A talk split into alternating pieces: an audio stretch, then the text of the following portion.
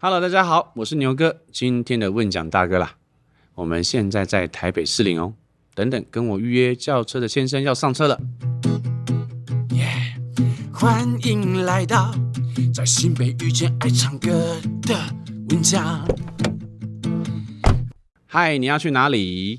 好，我要去平溪的十分。哦，你要去放天灯哦？哦，没有，我只是回家而已的。哇，平溪呢？好，那我们就出发喽。这是一个关于新北有趣文化生活的 podcast，你将会跟着我，嘿，我是牛哥，还有我会载到的 Long K，在新北上山下海钻小巷，挖掘不一样的人生故事。准备好一起跟我出发了吗？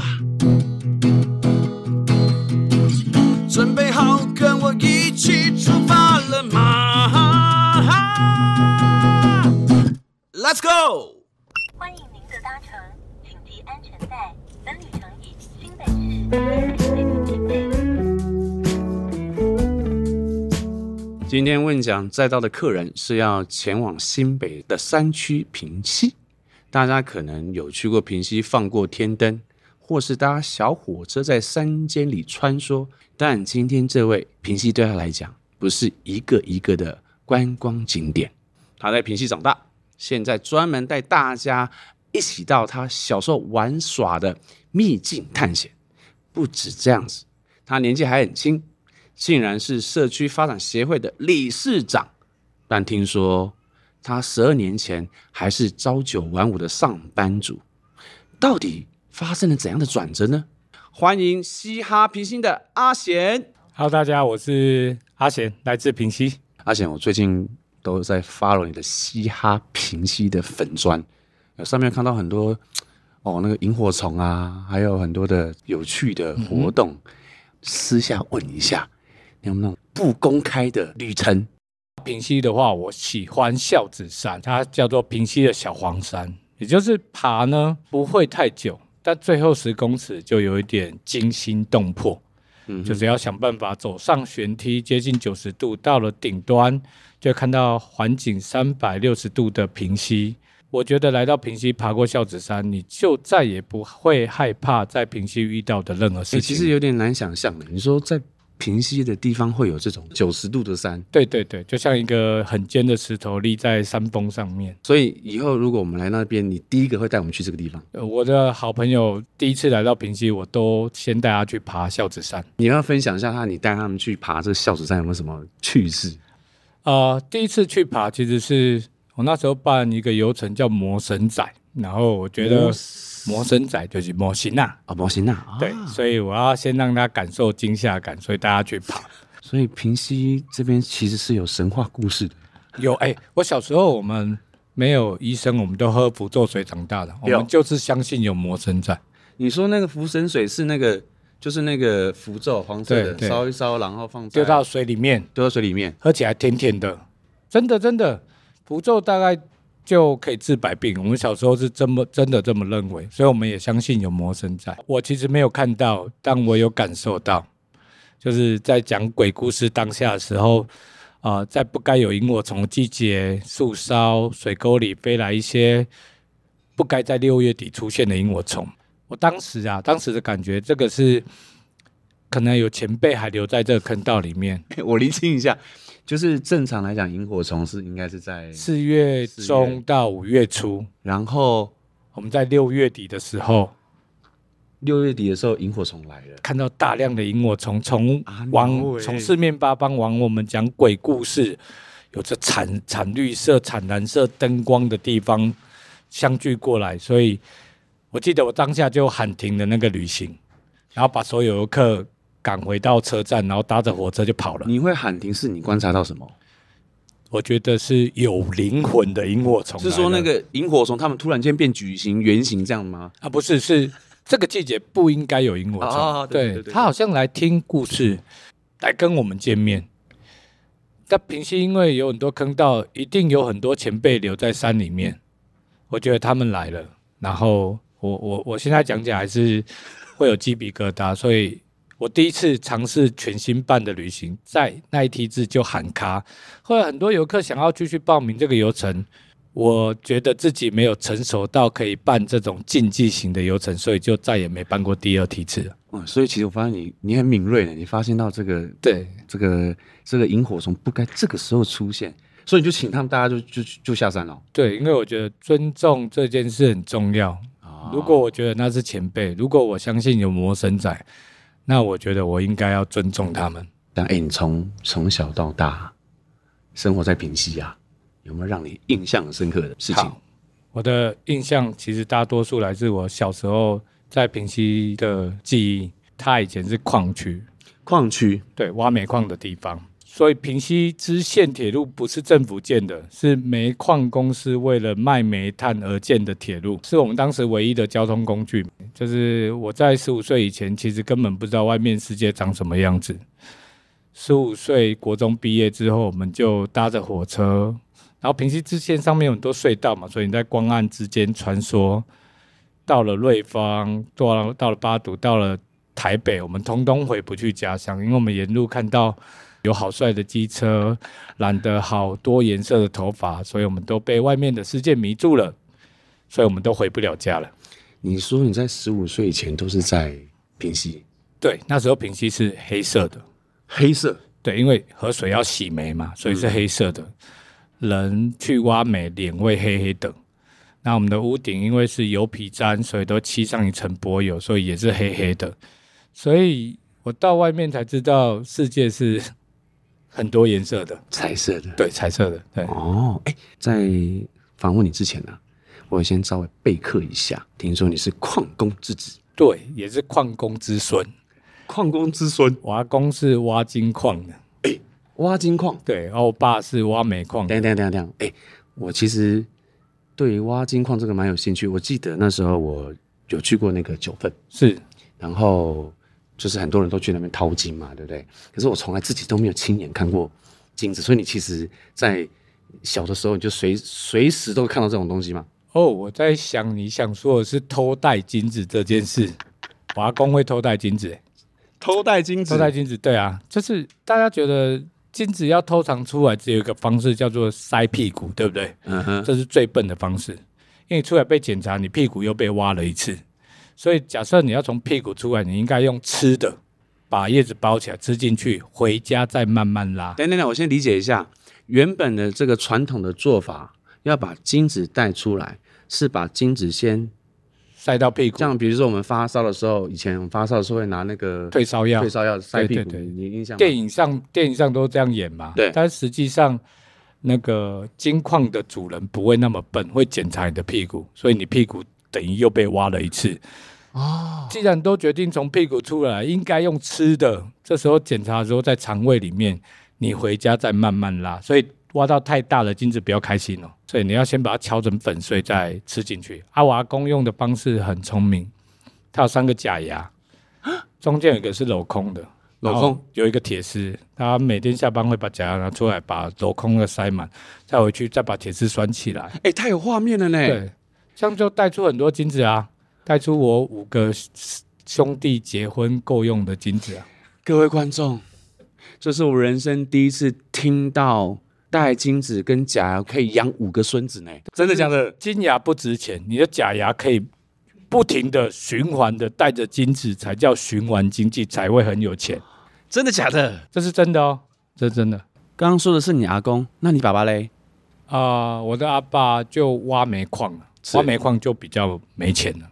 煤矿有点像啊、呃、领薪水的工作，你努力的挖，你就会有一点钱。它是认你挖的数量嘛。但煤矿的话，比金矿相对危险，因为挖煤矿会有瓦斯，会爆炸。是挖金矿不会爆炸了，嗯，挖煤矿会爆炸，所以煤矿工就更加的不去考虑明天了。所以煤矿工通常下班很忙，更忙。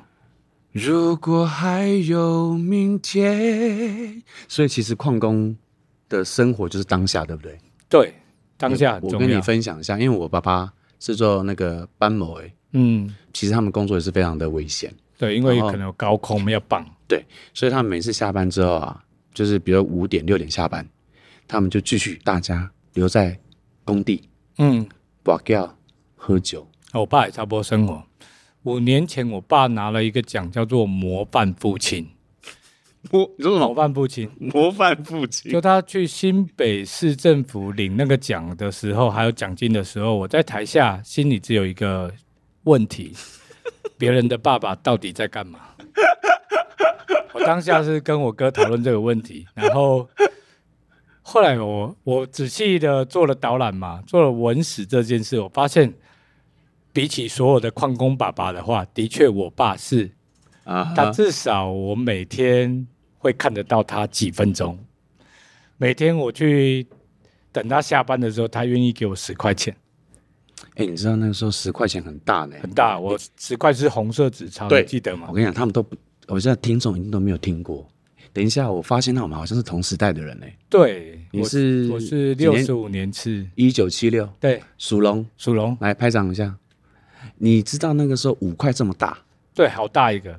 哦，他们跟跟月亮一样，他们都不了解这个。五块是真的比现在五十块还大，真的。其实我在我很多的朋友里面，其实爸爸是矿工的，我其实老实说我没有听过。在吗？我小时候我们没有听过。我们矿区有很多原住民的啊，矿工爸爸带小孩来矿区挖煤，都是阿美族的啦。阿美族？对。哦，我有一有一对同学是阿美族的双胞胎，我一辈子都对他们小时候对我的恶劣事迹有印象。那你可不可以稍微包装的说明一下？好，就是有一天我们三个人去河边玩水，然后。他是在十分瀑布旁边有个铁桥上面，嗯、然后那是夏天，双胞胎的哥哥二话不说就跳到水里面，很高哎、欸，好几层楼高哎、欸。我在桥上看着是什么样的疯子才会从上面跳到水里面，然后我也掉下去了，他弟把我踹下去，谁踹啊？踹！然后我在水里面载浮载沉往上看，他从我的高空后空翻也掉到我旁边水里面。游到岸边，我终于问他为什么要把我踢下来。他说：“我们原住民没有在怕的。我们同班三年级，他到三年级还以为我也是阿美族的。”我跟你讲，其实我刚才想问你是不是原住民啊？我不是原住民。对，我那肤色真的是对，现在是我最白的时候了。真的太有趣了。哎，其实我也有一点离题了。哎，想听你讲一下那个矿车故事。矿车其实是台湾最小的火车。它的轨距叫做三分车，三分车，对，挖金挖煤都是用很小的车子。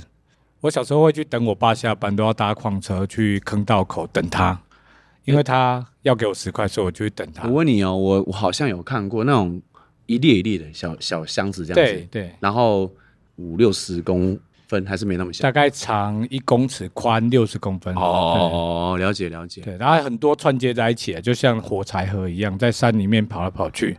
那我就搭那个车去等我爸。嗯哼。然后，可是我从来没有看过爸爸黑黑的样子，所以第一天认不出爸爸。后来到某一个黑黑的人给我十块，我终于知道他是我爸了。然后。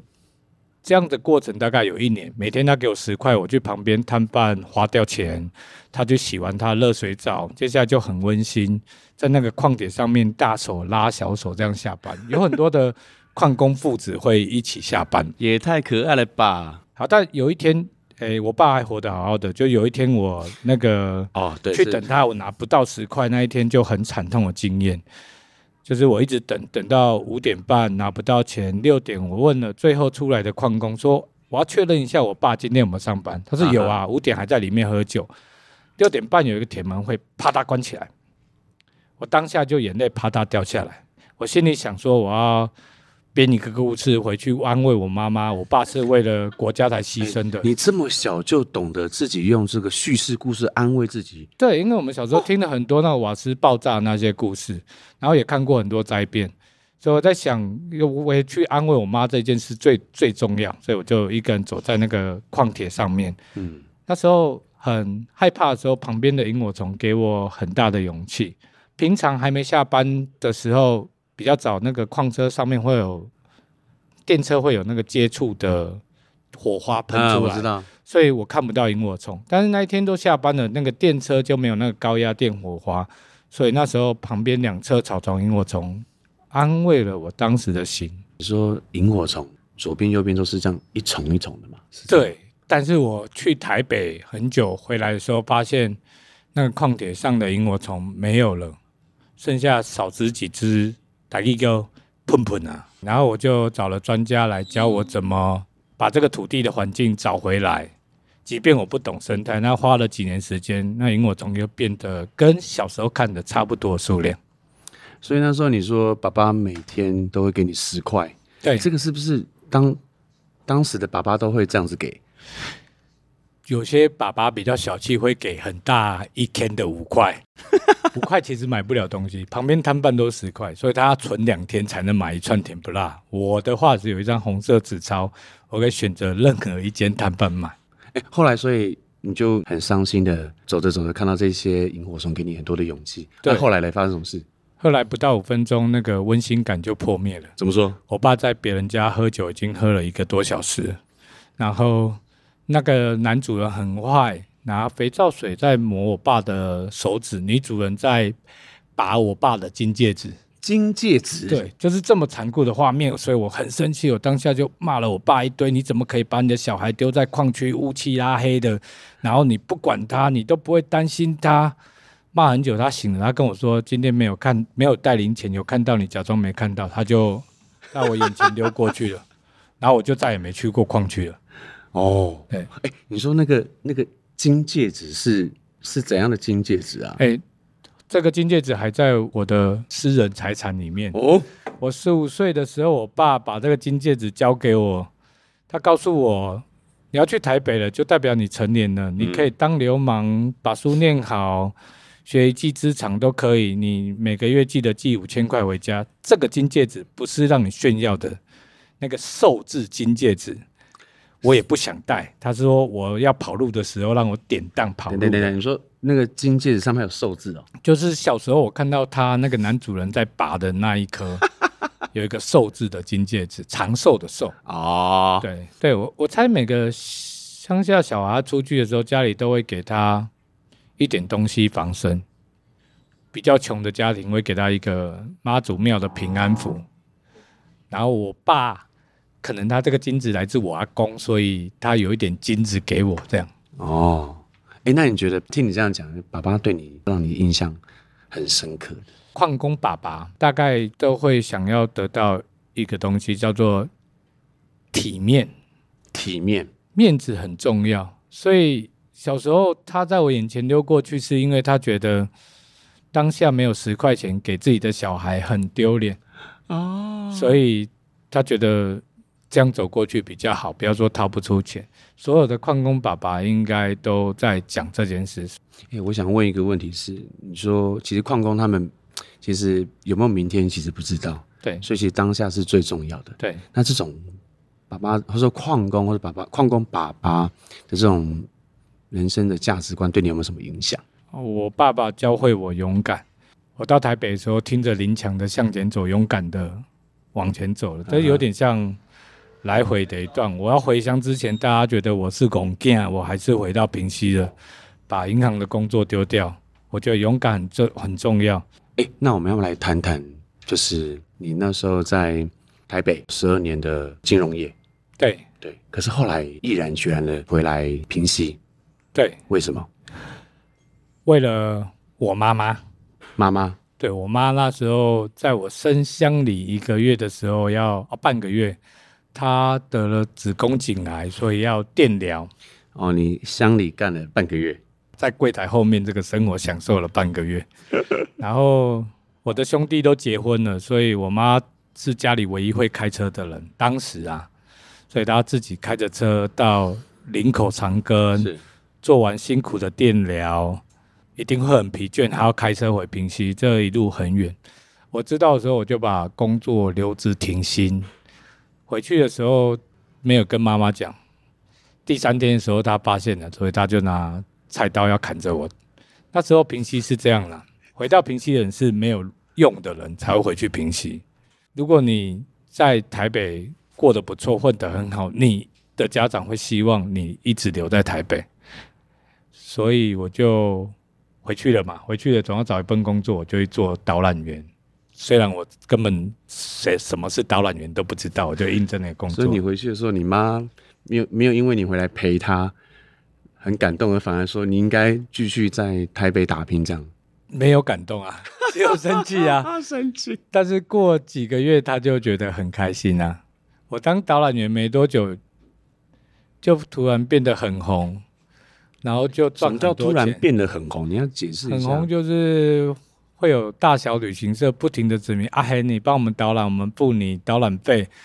然后我最最最红的一个月，一个月要带八十二团，八十二团就八十二团呢。对，就是从早上五点开始爬山，讲到晚上十点，到医院打一针消炎针，然后明天继续这样。但是你的 SOP 流程都一定会先带他们去爬那个九十九十度的那个哦孝子山，对不对？刚回去的时候，我对秘境没有那么了解，大概就是纯粹讲我小时候的回忆哦。然后很多人来听，所以那一个月我赚了十五万块的导览费。你说一个月？对，一个月。但是每天要去医院打一针消炎针在脖子里面，否则明天就没声音了。因为很认真的讲，然后我妈很开心，是因为她觉得，O OK，我比在银行赚的钱多了，他觉得很开心。那你回来没有关系。然后我回来又做了一些服务地方的事，我妈就觉得有一点荣誉感，就觉得哦，那回来也不错。哎、欸，我知道是你是平西隆安社区发展协会的理事长，对，是不是跟你开始从事在这边做导览员有关系啊？对，隆安社区是全台湾最高龄的社区，最高龄，最高龄就是年长者比例最高的地方。几岁啊？几岁啊？六十五岁以上的社区里面比例超过百分之三十八。你知道，在台湾超过百分之二十就叫超高龄，二十五叫极限社区，然后我们快要到四十了。然后四十也就是一个很神奇的村庄，就是你进去很难遇到年轻人。我去年在小学教书，我第一次去小学，回到我的母校，然后校长把全校的学生都拉来见我，然后我才发现我们学校只剩二十二个学生，对，其中四年级只有一个人呢。哎、欸，其实我了解，因为在我那时候有去过石定，对，石定的那个国小，其实他一二三四五六年级啊，比如说某个年级，其实大概就一两个，对，只有一个人。我我我念小学的时候，我们一个年级有两个班，一个年级有五十几个人，然后我出去一趟又回来，然后一个年级只剩一个人，同样的学校，所以我那时候跟那个小朋友聊天是在聊毕业典礼，他会很累。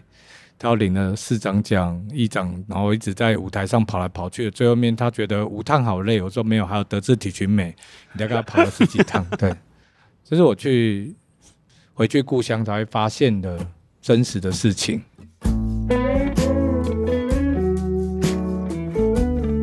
接下来到我们问讲 KTV 的时间，哎，而且你点了一首歌，我也很喜欢，林强的《向前走》。回家，将将要去行。再会，我的故乡到亲情。亲爱的父母，再会吧。斗阵的朋友，还是啦。我要来去台北。打拼，听人讲啥物好康的拢伫遐。朋友笑我是爱做美梦的公囝，不管如何，路是家己行。哦，再会吧。哦，啥物拢毋惊。哦，再会吧。哦哦，向前行。耶！呜呼！我自己很喜欢这首歌。你是什么时候都在听这首歌？我们毕业的时候，我的哥哥都是听这一首歌往台北走。当时我没有跟到这一个潮流，但我回要回家乡那一瞬间，我觉得这首歌的意境很适合我勇敢的走回自己的家。欸，你有没有记得他这个 MV 拍的很有意思？我记得他在台北车站，然后有一个中分头，然后一直摇来摇去，摇来摇去的。我跟你讲，他们都不知道什么是中分头。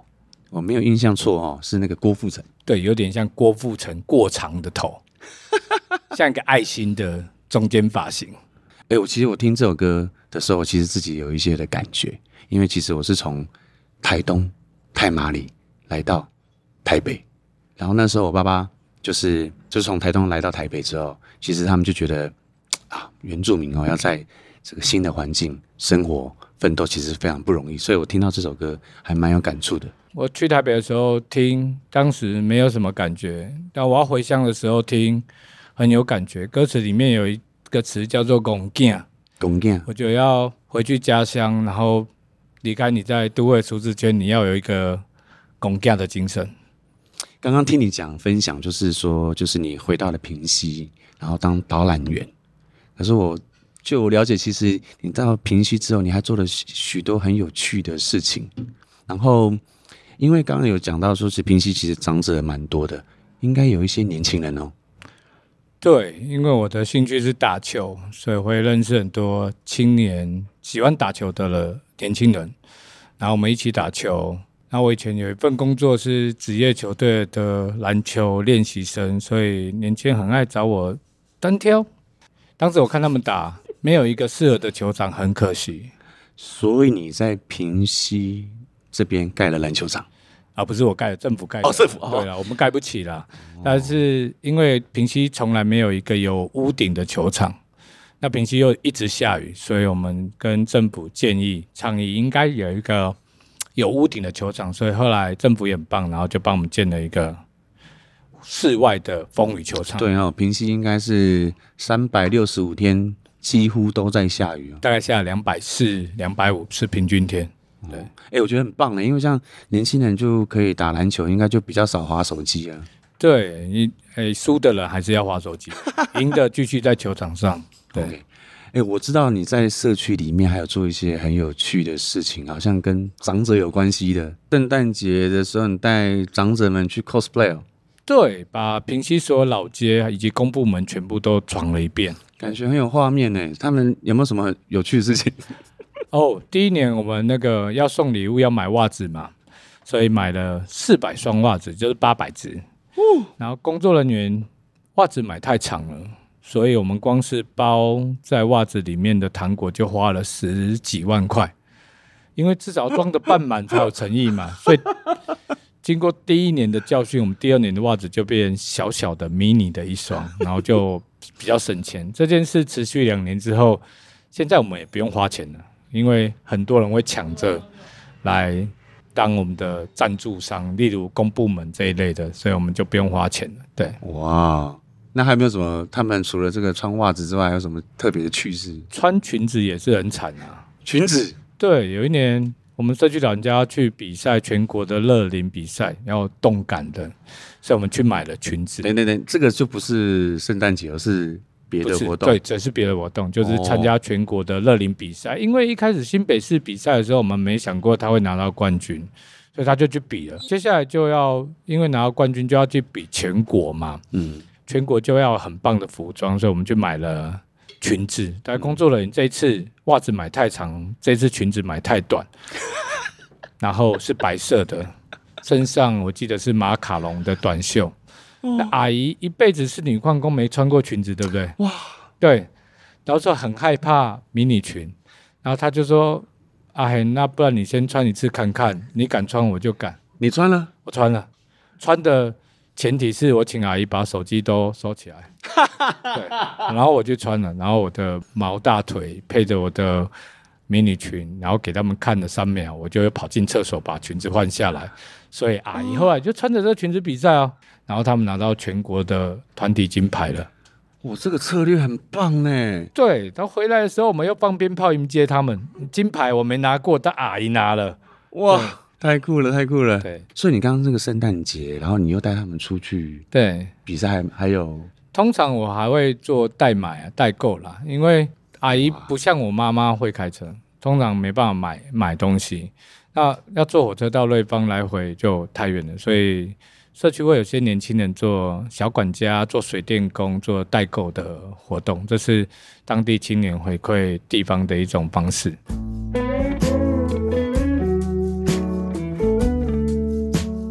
哎，阿贤，我刚刚听到你分享这么多，我觉得你好像金顶电视，好像所有事情在你手上都可以完成，所以你还会想做些什么吗？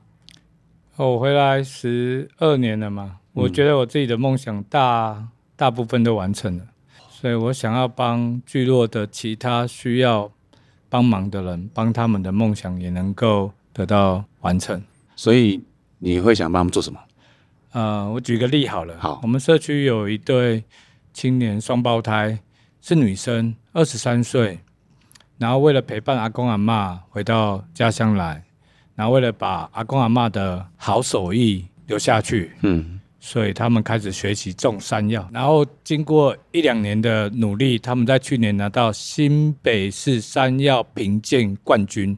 哎，等一下，拿到冠军哦！冠军也就是新北市最好吃的山药，在他家里，他必须要测甜度啦，做一大堆的试验，最后导致一个悲惨的结果。什么悲惨的结果？在他还没得名之前，我们大概每年都能吃到自己家乡很棒的山药。自从他拿到第一名以后，我去年一根也吃不到。会有一大堆人排在他家门口，然后一直哄抢着这些山药。所以，所以不是价钱的问题，是一收完还没冷冻好就被抢走了。对，我其实最山药最感动，是因为它的扎根方式，它必须长长的嘛，是，然后不停的往下扎根，就好像地方人如果要留在地方那个。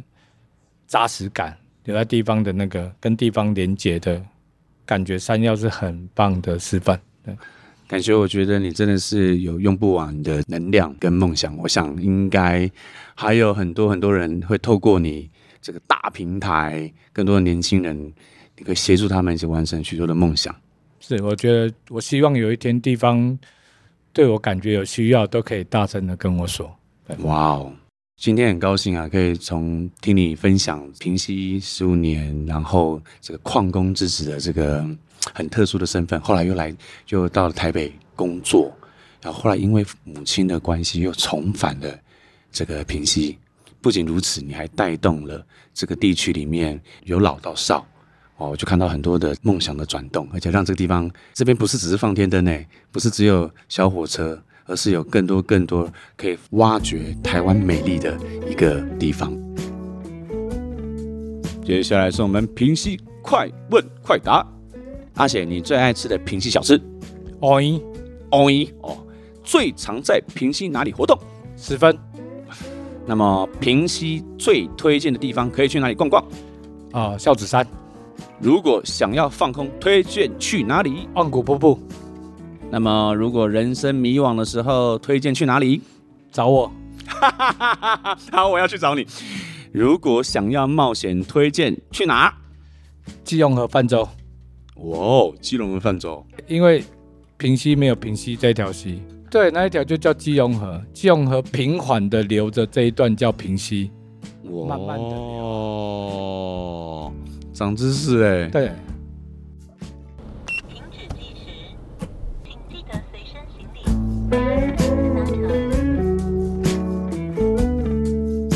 阿贤今天很开心，在车上听你讲那么多的精彩的故事，其中有有一个就是那个鬼故事。现在我我等下我等下回去会不会出事啊？我们一路绕上来，对不对？我还惊嘞。然后你回去很孤单，对不对？对啊。啊，你绕下去哈，把山上带一个朋友下去也不错啊。真的啊，啊，可是我没有鞭炮。你有呃，车内不准放鞭炮。啊，现在不能放鞭炮了。好了，开玩笑啦。哎，到了。到了平溪了，希望下一次这个还可以载到你。好啊，谢谢，谢谢你带我回来。OK，拜拜。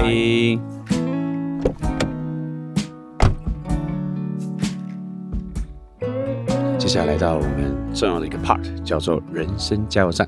点歌时间，他是来自新北泸州的爱摄影的曾问奖。他说：“哎，牛哥好，我是开计程车三十年的曾问奖，今年五十五岁。十年前第一次儿子带我出国自由旅行之后，就开始喜欢独自旅行，到不同的地方去摄影。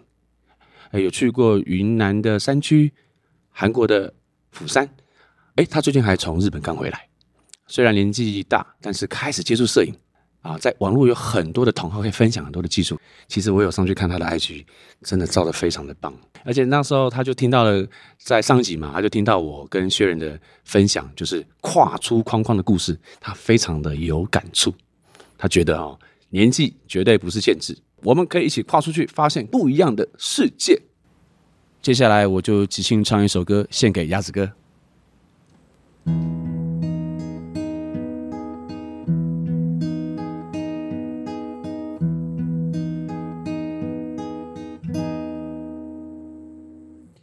时间一分一秒这样过，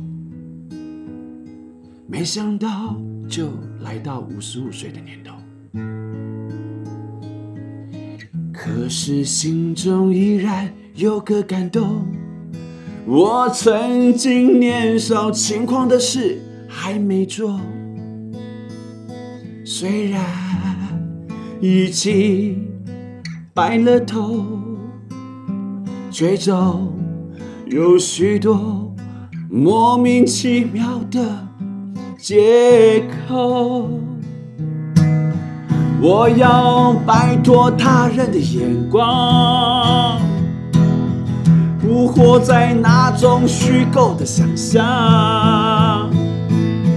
我要摆脱他人的眼光，寻找那最灿烂。那是我。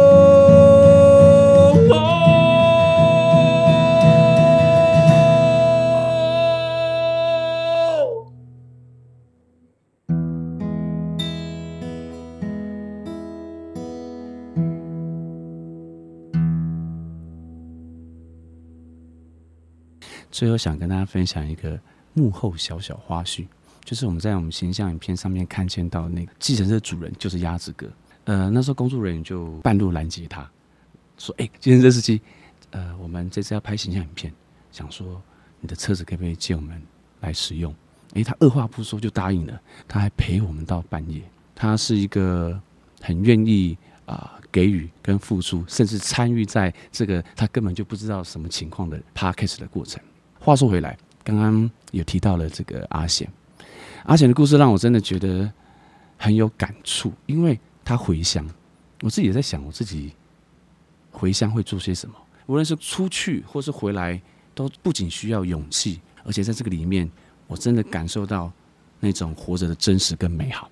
好了，我也差不多要下班了，敬请期待下一次会再带不一样的乘客一起来听听、说说、感受他们的故事。下次见喽，拜拜。